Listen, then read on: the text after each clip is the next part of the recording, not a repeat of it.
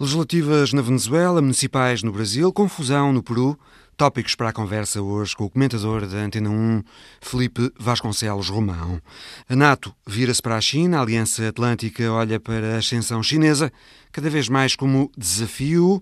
Tema para análise com o especialista em assuntos de defesa, Nuno Lemos Pires. O Qatar foi às compras à Turquia, Compreendemos as razões deste interesse mútuo entre turcos e cataris com o correspondente em Ankara, José Pedro Tavares. E avaliamos as possibilidades de um regresso do Irão e dos Estados Unidos ao acordo nuclear e os eventuais efeitos do homicídio do cientista nuclear iraniano Mossem Fakhrizadeh numa conversa com a politóloga anglo-iraniana Eli Geranmaye. É o Visão Global. Bem-vindos.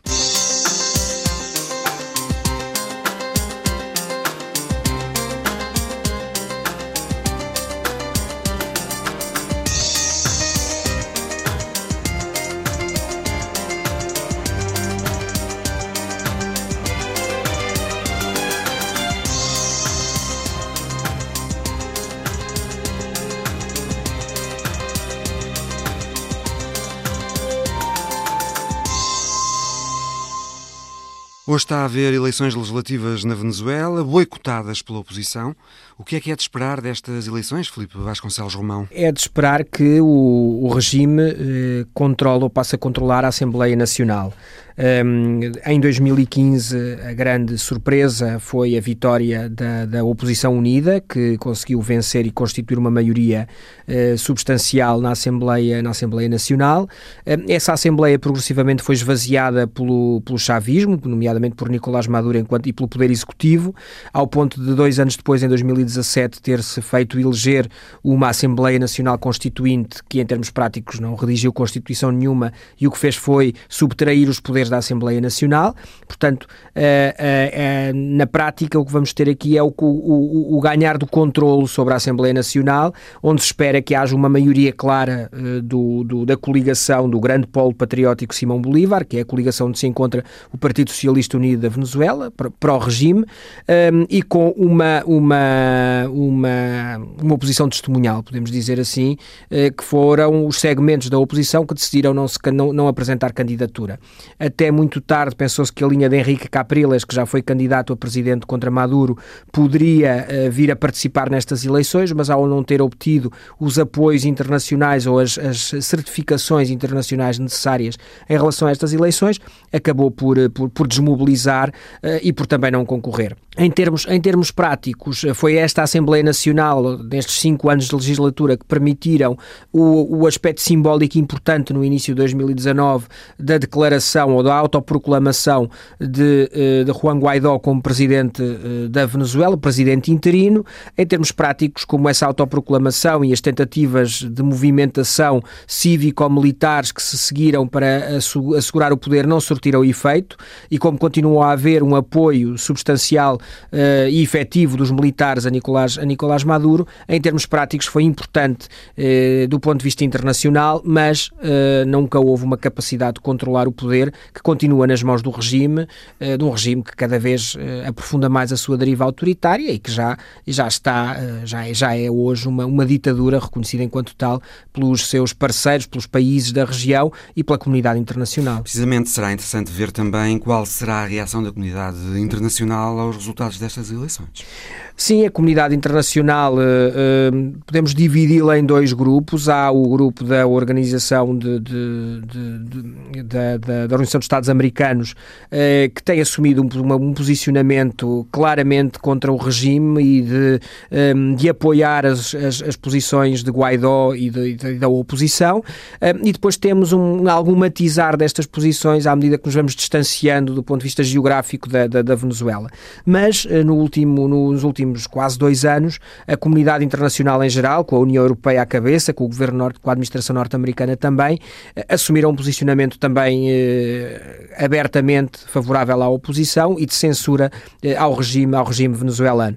Portanto, não é, não é de esperar que, esta, que este posicionamento se altere, eh, se bem que estamos num ponto diferente do que estávamos no início de 2019, uma vez que houve uma, um precipitar por parte da comunidade internacional do apoio que foi dado a Guaidó, Guaidó. Em termos práticos, nunca conseguiu assumir o poder de facto e isso acabou por debilitar a posição da comunidade internacional, uma vez que assumiu que Guaidó seria o presidente, fez um reconhecimento a um presidente, que é uma situação bastante invulgar, mas em termos práticos eh, teve que continuar a dialogar e a conversar e a relacionar-se com o governo de facto, que é o governo de Nicolás Maduro. Portanto, não é de esperar que haja aqui uma grande alteração, eh, sendo que já não estamos naquele momento de aparente euforia que se vivia quando se esperou ou quando a comunidade internacional, ou uma parte da comunidade internacional, pensou que poderia haver uma queda do regime de, de Nicolás Maduro. No próximo sábado, dia 12, vai haver um referendo organizado pela oposição para perguntar às pessoas se aceitam os resultados das eleições. Como é que isso uh, irá acontecer? Como é que se poderá organizar? Bem, eh, temos vivido, não é a primeira vez que temos um, um referendo eh, que não é controlado pelo governo de facto. Se nos recordarmos aqui em 2017, aqui também na Catalunha, tivemos uma tentativa de secessão através de um governo, eh, de, de, um referendo que não era, para o qual não havia os mecanismos que garantissem a sua, a sua efetiva implementação em termos de transparência e democraticidade. aqui vamos para uma solução que é sobretudo simbólica. É uma tentativa de mobilização, eu diria que talvez seja uma tentativa por parte do Guaidó de medir o pulso ao apoio que ainda vai tendo na população. As sondagens alguns estudos de opinião indicam que quer Guaidó, quer Maduro são profundamente impopulares eh, e que esta tentativa da oposição, ao ter falhado de uma forma tão rotunda, acabou por eh, não acabou por perder o gás inicial que tinha. E hoje o que nós vemos são dois polos muito radicalizados, um no governo com uma deriva autoritária que é mais do que visível e a própria oposição também, sobretudo com os apoios internacionais que obteve por parte de, de, de, Donald Trump, que nunca se materializaram em nada de muito concreto, mas também com os apelos a intervenções estrangeiras, acabaram por perder uh, esse apoio e essa chama inicial que tinham. Mais do que tudo, esta, esta tentativa de referendo é uma, uma é, visa medir o pulso, perceber que apoio ainda existe, mas cada vez é, é mais contestado a liderança de Guaidó e esta oposição também, ao não ter conseguido o seu uh, objetivo, que era a conquista do poder, progressivamente perdeu o gás e está novamente dividida, como estava antes de, antes de 2019. Passando às municipais eh, brasileiras do fim de semana passado, Felipe, o que é que destacaria? Derrota clara de Bolsonaro e a esquerda do PT que ficou sem nenhuma das grandes cidades. Bem, também aqui os dois polos uh, que, que, protagonizaram as eleições de, 2000, uh, de 2018 acabaram por ser os derrotados nesta, nestas eleições. O que nós temos é todos os candidatos apoiados por Bolsonaro nos, nas grandes cidades hum, perderam, não, não receberam, esse apoio não se materializou num apoio efetivo e eleitoral da, da, da por parte da, da, população, não venceram as eleições, as, os municípios onde se candidatavam e por outro lado, também o Partido dos Trabalhadores de Lula da Silva, pela primeira vez em muito tempo, não tem, nenhuma, não tem a presidência ou prefeitura de nenhuma capital eh, estadual brasileira. Uh, o que demonstra que há aqui um esvaziar uh, dos extremos. Por outro lado, nós temos ao centro uma certa resistência do Partido da Social Democracia Brasileira, que venceu São Paulo, por exemplo. Temos uma, uma resistência do, do antigo PFL, do antigo Partido da Frente Liberal, os, os democratas democratas, ehm, que são o partido de Rodrigo Maia, que é o presidente, ou ainda presidente da Câmara dos Deputados, eh, de onde é possível que venha a surgir uma alternativa nas eleições presidenciais. Eu diria que vai ser interessante estarmos atento a, atentos à relação do PSDB com os democratas para perceber se pode voltar a surgir aqui uma, uma coligação que, que, que foi já, de resto, que já governou nos tempos de Fernando Henrique Cardoso uh, o, o, o, Brasil. E tentar, também, e tentar também perceber se essa coligação tem força para surgir ou para passar à segunda volta numas eleições ou se estas vão ser novamente protagonizadas pelos extremos. Eu diria que temos que estar também muito atentos uh, à condução da economia nos próximos dois anos. Estamos a meio do mandato de Bolsonaro. Uh, Bolsonaro deu uma guinada nos últimos meses importante com um acordo que fez com aqueles partidos do denominado Centrão, que são partidos que têm uma base ideológica e que já apoiaram, uh, já apoiaram Fernando Henrique Cardoso, Lula, Dilma, estão sempre dispostos a apoiar quem esteja no poder. E digamos que há aqui há que perceber como é que esta relação se vai materializar ao longo dos próximos dois anos, qual é a resposta de Bolsonaro à crise económica que se, que se adivinha e a uma eventual recuperação económica que venha da, da, da, da implementação da vacina para, para superar a crise de saúde pública. E este período vai ser então determinante para perceber a capacidade com que o Presidente chega às eleições. Porque, mesmo estando agora debilitado, se houver bons resultados económicos, Bolsonaro é um candidato e será sempre um candidato forte, forte em 2000, na, na, nas eleições de 2022. O Três presidentes numa semana. Estava Martin Vizcarra, foi deposto. Ficou Manuel Marino, foi contestado, saiu, entrou Francisco Sagasti, que tem agora a missão de gerir a transição, a confusão, diria eu, até às eleições previstas para abril do próximo ano.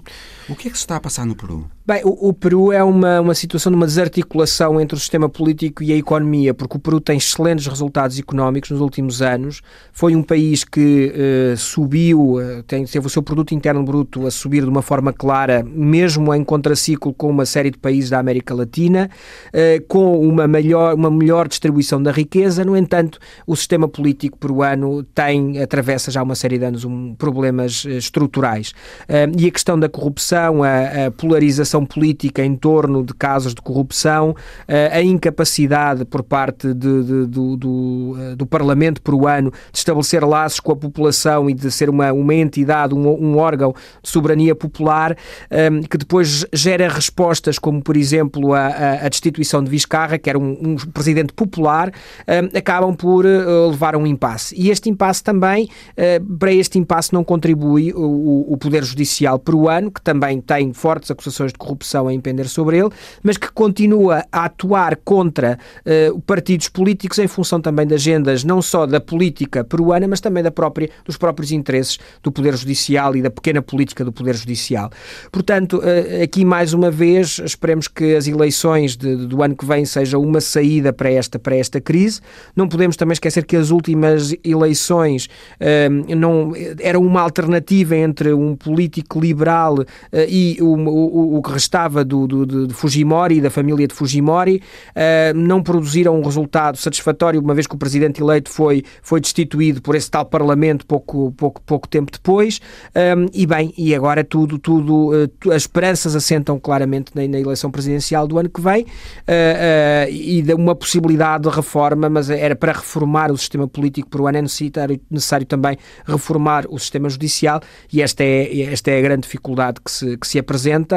Uh, e, e, juntamente com um país que também não, não, não, podemos deixar de mencionar, teve grandes dificuldades no combate à pandemia, o que apagou a tal marca económica que vinha nos últimos anos e desta, destas peças todas e do encaixe dessas peças todas é a possibilidade de, de prosseguir desta Foi, aliás, a nível mundial, um dos mais atingidos mais pela atingidos, pandemia. Mais atingidos pela pandemia, uhum. uh, nomeadamente pela tal ausência que ainda existe um serviço de saúde que consiga chegar a amplas margens da população e com um sistema de saúde que é meramente assistencialista e que é a grande dificuldade. É, nós estamos sempre aqui, quando falamos da América Latina, desta dualidade entre países que têm bons crescimentos económicos e que conseguem alguma distribuição da riqueza, mas que não implementam, uh, ao ter um sistema liberal, não implementam um, sistema, um Estado social, e aqueles países que o tentam fazer, como o caso da Argentina ou o caso do Uruguai, mas que depois registram resultados económicos menos positivos, justamente porque não têm políticas de atração de capital uh, e de liberalização da sua economia tão vincadas. Uh, portanto, em resumo, a América Latina está há alguns anos atrás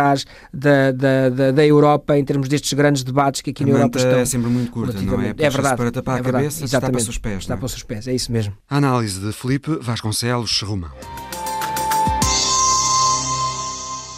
Joshua Wong, ativista em Hong Kong, sem medo do regime em Pequim, é o protagonista da imagem da semana de Paulo Dentinho. Os prisioneiros a caminhar naquele pátio cinzento, o arame farpado, o guarda que parece controlar o homem que olha para nós, tudo é pesado e sombrio na imagem. Mas o azul na máscara e o rosto que nos é permitido espreitar destacam-se naquele ambiente opressivo. É Joshua Wong, um dos mais emblemáticos militantes pró-democracia em Hong Kong. Now, it is not the end of the fight. Those are the words of the leading pro-democracy activist Joshua Wong, who has just been sentenced to jail along with two fellow activists in Hong Kong. Foi condenado a 13 meses e meio de prisão por participar e encorajar uma manifestação ilegal no ano passado, quando o território conheceu vagas de desobediência contra um projeto de lei abandonado, entretanto, e que permitia extradições para a China. Neither prison bars, nor election bans, nor any other arbitrary power will stop us from activism. Os protestos foram alargados em seguida a reivindicações pelo sufrágio universal, uma exigência inaceitável para Pequim. A China impôs então uma parte do seu arsenal repressivo a Hong Kong, o que faz com que hoje cerca de 11 mil cidadãos do território tenham sido já detidos por participar nas manifestações do ano passado. What we are doing now is to explain the value of freedom to the world through our compassion to whom we love. So much that Esta é então uma imagem do poder crescente do gigante asiático, agora ainda maior por não só ter vencido o vírus, como pelo seu crescimento económico estar já de volta. Dá-se mesmo ao luxo de impor cada vez mais a lei do silêncio aos países que dele dependem nas trocas comerciais, que o diga aos australianos que ousaram criticar a situação em Hong Kong ou no Xinjiang, com as suas retenções arbitrárias, reeducação ideológica, lavagem ao cérebro, e que viram as suas exportações serem fortemente restringidas. Pequim quer que a liberdade comercial rime com silêncio em questões de direitos humanos e está a saber usá-la cada vez mais para beneficiar uma ordem mundial favorável à sua autocracia. Joshua Wong, ao olhar para nós, está também a avisar-nos. A imagem da semana de Paulo Dentinho já ouviu, agora pode ver a imagem também no site RTP Notícias. A China esteve esta semana em destaque também na Cimeira de Ministros dos Negócios Estrangeiros da NATO, tema para a conversa já a seguir com o especialista em assuntos de defesa, Nuno Lemos Pires. Esta semana houve uma reunião de ministros de negócios estrangeiros da NATO em que se aprovou um relatório que reposiciona a Aliança Atlântica face à ameaça chinesa. Podemos chamar-lhe assim, Nuno Lemos Pires? Boa tarde. Uh, eu penso que não há uma grande novidade aí. Eu diria que, de alguma maneira, que a palavra ameaça não está lá. E, e no fundo, é isto que, que, é, que é, no fundo, uma clarificação que foi feita. Uma coisa é reconhecer a importância de uma superpotência como é a China e reconhecer o facto que a China vai ser uma super, já é uma superpotência global, mas que vai ser ainda mais a caminho do ano 2030 e que provavelmente vai se tornar a potência mais importante ou uma das mais importantes e como tal representa no seu poder militar, económico, tecnológico, um, só por si, obviamente, uma, um desafio e um desafio de alguma forma complexo para que a NATO tenha que estar atenta. Mas repare, não existe a palavra ameaça. Não está lá a palavra ameaça, está lá a palavra desafio. Até pelo contrário, palavra... até se tenta promover a cooperação com a China. Mas também se diz que a China deve sujeitar-se à ordem internacional que tem regras, não é? Exatamente, eu acho que é, que é a grande diferença que ali está feita. Ou seja, primeiro, dizer que não é uma ameaça. Dois, é um desafio complexo, como a palavra lá aparece, a complex challenge, é no inglês original da declaração. Reconhecer de que, de facto, existe uma grande diferença entre os valores que unem uma organização como a NATO, que é uma comunidade de valores, e estamos a falar de países que fundaram-se e continuam a defender um, uma, um encontro de valores assentes na democracia e que tem a ver com liberdades e garantias, e que a China neste momento não está aí, portanto, também foi reconhecido nesta declaração que a China não tem este mesmo código de valores e, como tal, nos diferencia, mas obviamente reconhecer que a China é uma potência enorme, em grande ascensão, militarmente também, mas não só, e que poderá causar, não quero dizer que seja uma ameaça aos interesses da NATO, ou que seja uma ameaça aos países da NATO, mas pela sua expansão e pela sua potência pode pôr em causa, por exemplo, aliados da NATO, que também é uma parte importante. Com as tropas americanas a retirarem e a importância do Afeganistão a desvanecer-se, a China, Nuno Lemos Pires, é a nova razão de ser da NATO, chamemos-lhe assim? Não, eu penso que não, de todo. Eh, eh, a NATO não, não vai criar à volta da China uma nova existência. Repara, a NATO é, a organização, já estamos a falar com 72 anos de existência. A NATO é a única organização do mundo que tem efetivo poder para poder garantir a segurança cooperativa, a defesa coletiva e a gestão de crises. E quando eu digo é a única no mundo que tem esta arquitetura e vontade. Portanto, não se faz, a, NATO não se cria e não se faz em função de uma única uh, direção. Neste momento, uh, eleitas como ameaças à NATO, neste momento só existem duas, que têm a ver com a ação da Rússia, que em determinada medida pode ser considerada uma ameaça, e o terrorismo transnacional. Tudo o resto são desafios, e desafios há muitos. Até as alterações climáticas são um desafio, as emergências disruptivas são um desafio muito importante. Portanto, há uma série de desafios de ameaças e riscos, genericamente falando, que utilizar o NATO, mas garantidamente que a NATO não vai pautar a sua existência em função da China. Não faria sentido, mas vai estar atenta à China. Isso faz sentido. A reunião desta semana teve a presença de representantes de parceiros asiáticos da NATO, como o Japão, a Austrália, a Nova Zelândia e a Coreia do Sul. Aprovou-se uma ideia de papel para a NATO face à China e de aprofundamento dos laços com os parceiros asiáticos. Essa era a política de Biden e de Obama antes de Trump. Estamos a ver a NATO a reorientar-se também num sentido mais caro a Joe Biden, podendo isso traduzir-se numa relação mais fluida, digamos, entre a NATO eh, e os Estados Unidos do que acontecia com Trump? Poderá acontecer, mas repare, mas também não houve aqui uma grande transformação, se me permite, porque embora uh, seja verdade que havia mais uma ligação Indo-Pacífico relativamente àquilo que era a percepção do Obama, mas também devemos ver que o, o próprio Obama veio dizer recentemente que ele não fez propriamente um shift, o que ele fez foi uma preocupação acrescida para uma determinada zona. E se nós formos ver, nos últimos anos também havia esta preocupação da NATO, não estamos a falar dos Estados Unidos, da NATO, em ter uma, uma cooperação estreita com os países, com os seus partners preferenciais, que são esses que acabou de identificar, portanto, o Japão, a Coreia do Sul, a Nova Zelândia, a Austrália. Esta parceria entre a NATO e estes países sempre foi fundamental. E, portanto, haver um sinal claro da parte da NATO que está junto dos seus parceiros tradicionais em várias zonas do mundo, mas neste caso falando do Indo-Pacífico, é também um sinal claro que está atento a qualquer manifestações regionais que possa haver de alguma utilização abusiva da força por parte da China.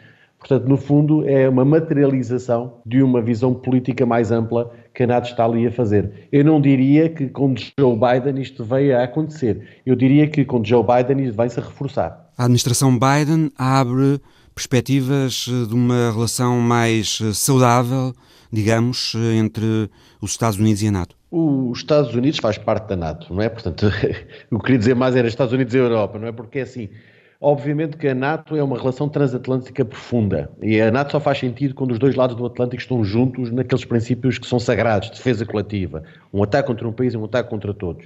É claro que algumas declarações da anterior administração que puseram em causa algum equilíbrio que havia, mas repare que depois o discurso foi mais ou menos sendo ratificado. E, portanto, ao longo deste, deste mandato, nós assistimos também outra vez à, importância da NATO, à, à corresponsabilização da NATO. Portanto, eu julgo que aqui haverá um reforço desta relação transatlântica com esta nova administração, de mostrar como é importante esta grande organização defensiva que é a NATO e que junta de facto os dois espaços euroatlânticos numa comunidade de valores e numa comunidade de defesa e uma comunidade de segurança, já mostrou a sua eficácia durante tanto tempo. É do interesse dos Estados Unidos, é do interesse do Canadá, estamos a falar de Norte América, não estamos só a falar dos Estados Unidos, é do interesse dos Estados Unidos e do Canadá, é do interesse da Europa que esta relação seja cada vez mais coesa e mais forte. Entretanto, Nuno Lemos Pires, cava-se cada vez mais o fosso entre a NATO e a Turquia. Há um problema turco eh, no seio da NATO, nesta altura. Ninguém esconde que há várias eh, questões que têm vindo a ver com, com, algumas decisões unilaterais, muitas vezes tomadas pela Turquia, que foram evidentes nesta cimeira, que toda a gente reportou e que, que é público, que tem causado algum, alguns problemas. E daí a necessidade de um dos apelos que é feito nesta cimeira, que é a, a coesão dos aliados. E a coesão dos aliados tem aqui várias garantias. Repara, a NATO decide por consenso. Isso é uma garantia democrática fundamental que esta organização tem. Ou seja, todos os países têm direito de veto, são 30 países que podem, obviamente, tanto podem impedir como podem ajudar uma informação. Portanto, quando algum país age unilateralmente sem procurar haver um consenso ou uma prévia informação dos outros, eh, coloca-se um bocadinho à margem daquilo que é o espírito tradicional da NATO. Mas eu penso que também a NATO mostrou, e acho que isto é uma parte importante, que tem mecanismos políticos de sentar à mesa os seus próprios aliados para dirimir questões que os estão a dividir. E isso tem sido feito através do North Atlantic Council, portanto, onde estão todos os embaixadores, e pelo próprio secretário-geral da NATO, que conseguiu sentar à mesa e pôr a discutir a Grécia com a, com a Turquia, a pôr também a discussão que foi muito forte com a França, com a Alemanha, etc., relativamente a algumas atividades da Turquia, e obviamente que a compra de mísseis uh, que, do, do sistema antiaéreo russo por parte da Turquia criou também aqui diferentes fortes relativamente aos Estados Unidos e vimos também o aviso forte que foi feito pelo secretário de Estado, portanto, o equivalente do nosso ministro dos Estrangeiros uh, americano agora nesta reunião. Portanto, o, o, sinal está lá. Há de facto aqui um, um, alguns polos de tensão, mas também está uh, presente a mensagem que dentro da NATO, na sua dimensão política, muito, uh, os aliados conseguem resolver estes problemas. Portanto, há aqui, no fundo, que eu diria, os dois equilíbrios da, desta mesma balança. Mas o sinal foi dado à Turquia que tem que ser mais alinhada, sim. O especialista em assuntos de defesa, Nuno Lemos Pires. A Turquia é tema para conversa já a seguir com o correspondente em Ankara, porque o Qatar foi às compras à Turquia. Vamos perceber com José Pedro Tavares as razões desse interesse mútuo entre turcos e cataris. Zé Pedro Tavares, aprofundaram-se nos últimos dias as relações já muito estreitas entre o Qatar e a Turquia. É verdade, o emir do Qatar, o Sheikh Tamim bin Hamad Al Thani, visitou uh, a Turquia no mês de novembro. Uh, uh, o presidente Recep Tayyip Erdogan, o presidente turco, já tinha estado no Qatar em outubro. É de facto uma relação estratégica muito estreita.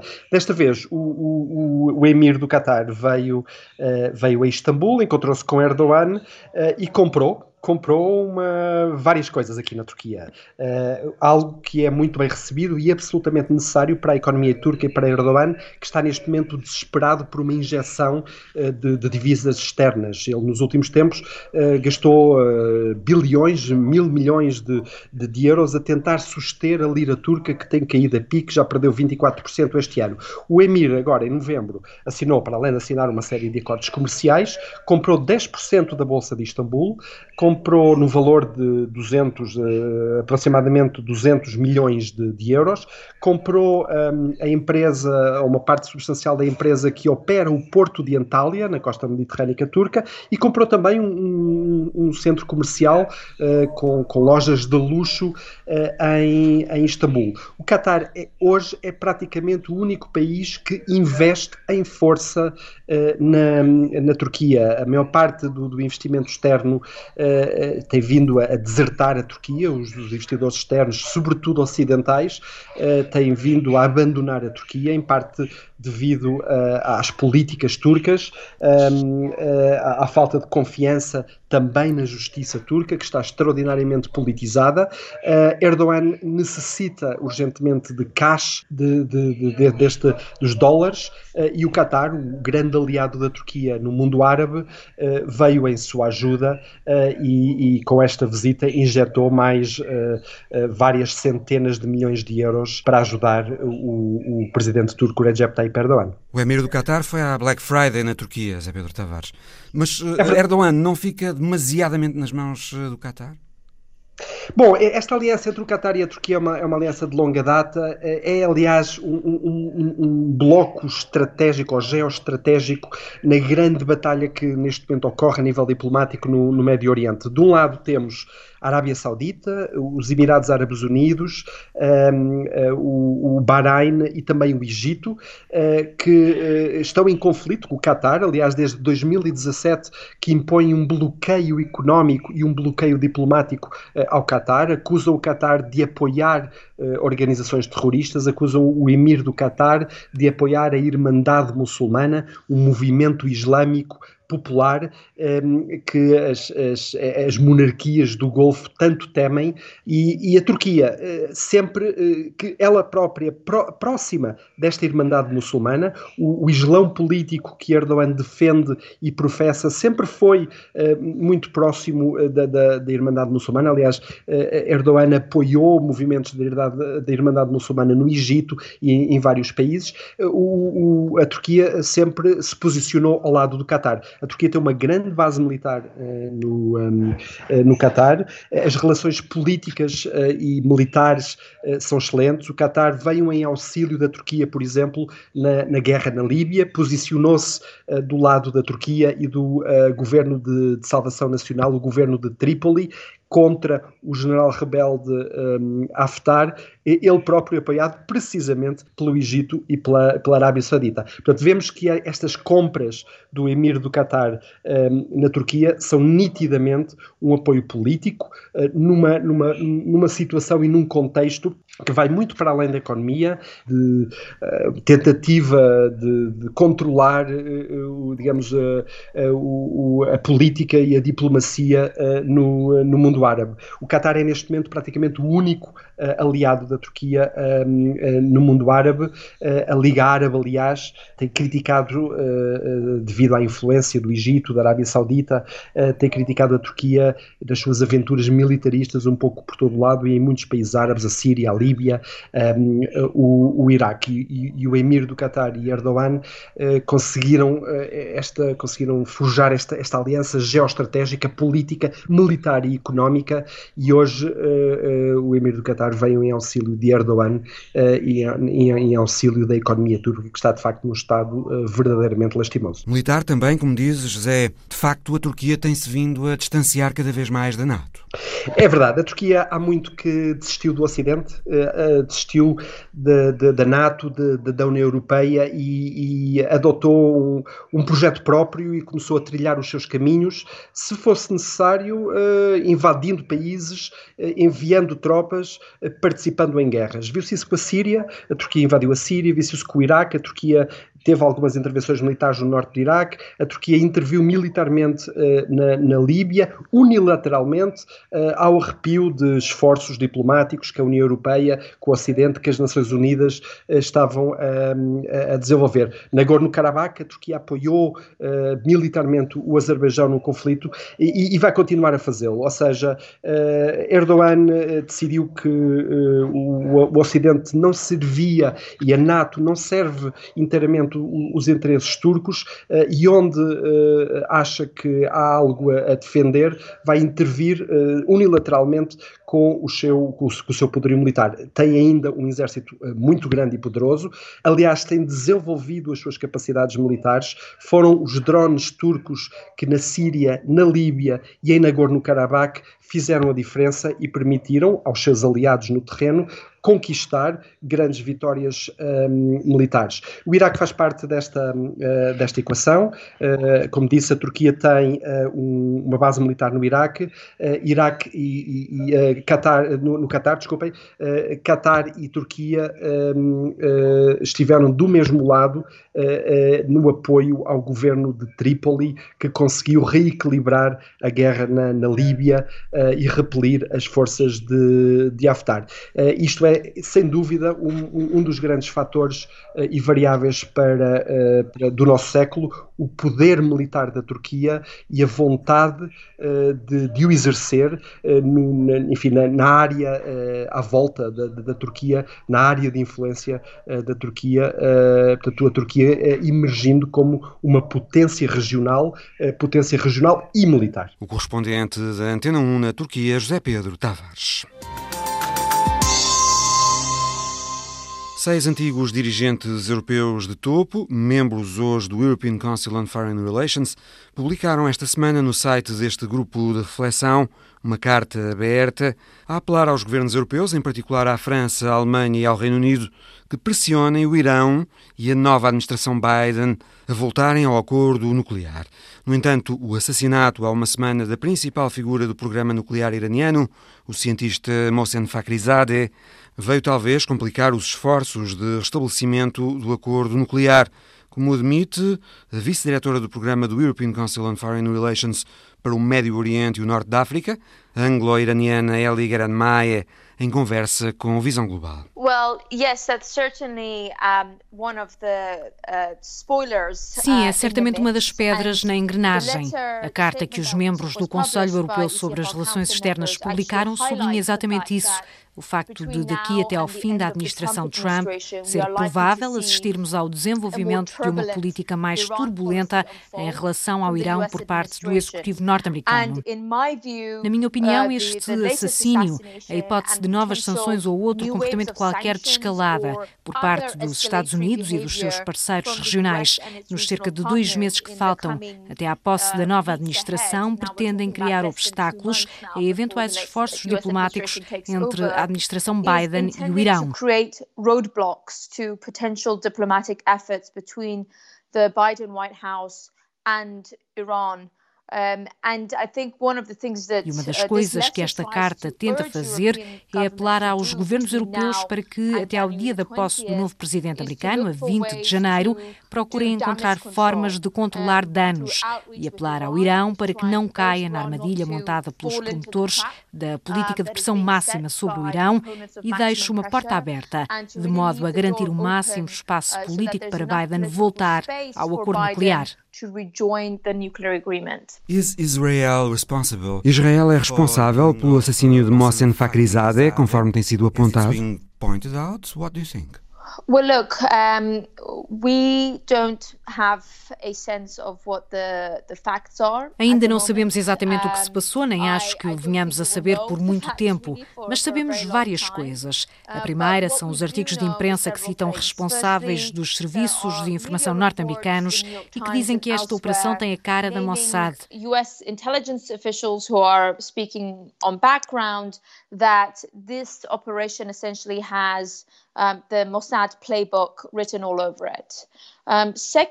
Depois, há antecedentes de homicídios de cientistas nucleares iranianos nos anos 2000 até 2012, e esses homicídios foram atribuídos a Israel. Nunca houve provas definitivas, mas tudo sempre apontou para operações israelitas secretas destinadas a bloquear esforços diplomáticos e a sabotar as capacidades nucleares iranianas. covert operations taking place to both block diplomatic efforts but also serve a blow to Iran's nuclear capabilities. And finally, I think a reason Finalmente, uma razão que leva toda a gente a atribuir a Israel a autoria deste homicídio são as declarações do primeiro-ministro israelita Benjamin Netanyahu em 2018, quando disse que Mohsen Fakhrizadeh era um nome para recordar. Ele falava a propósito de arquivos que a Mossad conseguiu roubar ao Irão e não só sublinhou a importância de Fakhrizadeh para as atividades nucleares iranianas, como pediu à população israelita que se lembrasse bem do nome. Ainda diria mais o seguinte: sabemos que Israel opôs-se publicamente a um regresso dos Estados Unidos ao acordo nuclear e temos visto estas visitas sinistras de dirigentes norte-americanos a Israel nas semanas a seguir às eleições e o rumor de um encontro secreto entre o primeiro-ministro Netanyahu e o príncipe herdeiro saudita Mohammed bin Salman em vésperas deste homicídio. Portanto, tudo indica que os inimigos do Irão estiveram mesmo por detrás disto e tiveram luz verde da administração Trump. So the, the, the constellation is aligning to suggest um, that Iran's foes um, were behind this and that there was a green light from the Trump administration as well. Este assassínio foi então para tentar atar Joe Biden em relação ao Irão, para dificultar qualquer esforço diplomático de regresso ao acordo nuclear. Na minha opinião, o alvo desta operação não foi Fakhrizadeh, mas sim tentar obstruir o espaço político para a diplomacia entre Biden e o Irão. Quase de certeza que vamos observar manobras idênticas nas próximas semanas para tentar reduzir ainda mais esse espaço e a vontade política no Irão para se envolver em qualquer tipo de diplomacia com o Ocidente.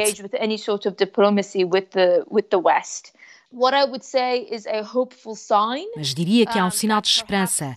Talvez esse espaço possa continuar aberto, porque os dirigentes iranianos têm dito que encaram estes atos como tentativas dos que se opõem à diplomacia de bloquearem os caminhos para o levantamento de sanções e um novo envolvimento com os Estados Unidos. Vemos sinais do lado iraniano de que querem ser muito cautelosos e racionais na resposta que vão dar ao homicídio. Aliás, tem sido sempre assim nestes quatro anos de administração Trump. Uh, very calculated and rational in their response, as frankly they have been in the last four years under the Trump administration. And on the incoming Biden administration side, e do lado da futura administração Biden, lemos nestes dias no New York Times as primeiras declarações sobre política iraniana e o acordo nuclear desde que foi eleito. E Biden deixa claramente a porta aberta à diplomacia com o Irão e ao restabelecimento do acordo nuclear. And reiterates that his administration will want to restabilize the, the JCPOA, the nuclear agreement, and re-enter diplomatic efforts with Iran. So you think, uh, Portanto, pensa que será talvez do interesse do Irão não ter uma reação em larga escala a este homicídio, porque será talvez do interesse do Irão facilitar o regresso dos Estados Unidos ao acordo nuclear. Look, I think Iran has Acho que o Irão tem sabido jogar de forma estratégica e muito paciente nos últimos quatro anos de administração Trump. Portanto, não seria agora muito inteligente, quando faltam poucas semanas para Trump deixar o cargo, o Irão deixar-se cair na armadilha que os inimigos montaram para tentarem bloquear qualquer tipo de diplomacia. Dito isto, também é verdade que existem muitas vozes dentro do Irão a exigirem uma retaliação à altura contra os autores deste assassínio, cometido no próprio país e visto como um ato terrorista em solo iraniano.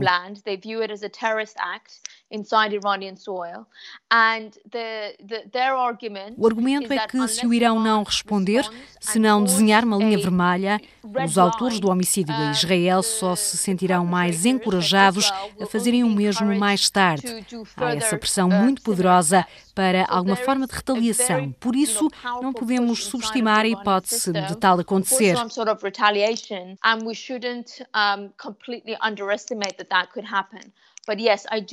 Mas penso que seria mais sensato o Irão continuar num caminho estratégico e de paciência e usar este homicídio como uma carta de trunfo, reservando-se o direito de retaliar em futuras negociações com os Estados Unidos para o regresso ao acordo nuclear. Uh,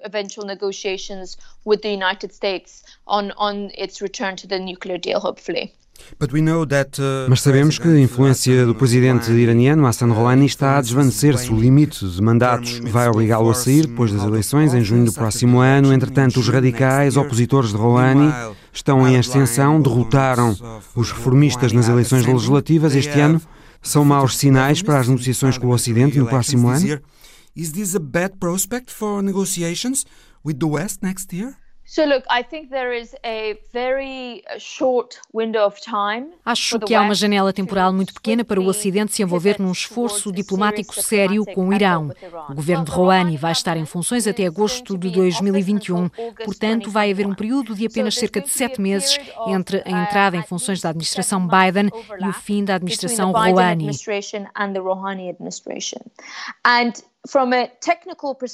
Tecnicamente, se houver uma decisão política de topo em ambas as administrações para regressar ao acordo nuclear, é possível concluir esse processo nesse curto período de tempo.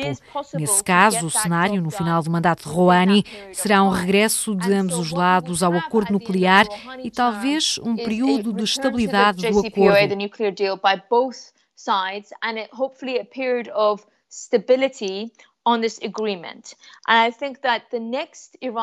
Se acontecer dessa forma, a administração iraniana seguinte, seja ela qual for, seja moderada, como a do presidente Rouhani, seja de uma facção mais conservadora, o mais certo é que prossiga com os compromissos estabelecidos no acordo, porque estas decisões no Irão são tomadas pelo líder supremo e não é de esperar que ele faça mudanças substanciais nestes processos só porque um governo muda uh, change in that calculation just because there's a, a change in government.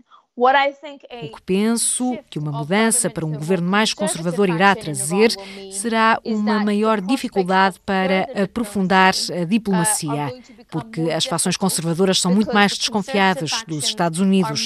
Olham para os quatro anos de administração Trump, que causaram um grande dano económico ao Irão, olham para o homicídio de um comandante militar no início do ano e agora para este assassínio de um cientista nuclear como novas demonstrações dos Estados Unidos de que nunca se pode confiar neles. military commander earlier this year and this latest assassination of a top uh, nuclear scientist as further proof that the United States can never be trusted. Ellie, you have mentioned it before. Já se referiu isto antes. Mike Pompeo e Jared Kushner visitaram o Médio Oriente já depois da eleição de Joe Biden, com muitas reuniões à porta fechada. Que ideia faz dos principais objetivos destas visitas? About uh, the main goal of these visits? Um, look, what we know is uh, from o que sabemos das declarações públicas dos dirigentes é que a prioridade são os esforços de normalização de relações entre Israel e os vizinhos árabes. E, em segundo lugar, como parte desses esforços de normalização, tenta-se consolidar a política de pressão máxima sobre o Irão, mesmo depois da administração Trump. Por isso, acho que há um alinhamento dos Estados Unidos, dos israelitas e dos sauditas neste momento para dificultar ao máximo os esforços de Biden para regressar à diplomacia. the Israelis and the Saudis at the moment to make it as difficult as possible for Biden uh, to return to diplomacy Querem continuar com essa pressão no momento em que Biden assumir funções, portanto, penso que parte da razão destas visitas é mesmo essa: organizar a continuação dessa política regional. Pensa que há a possibilidade de uma normalização de relações entre a Arábia Saudita e Israel? Well, look, that's a essa é a pergunta para um milhão de dólares neste momento. Eu acho que a Arábia Saudita será um dos últimos países do mundo árabe a normalizar relações com Israel.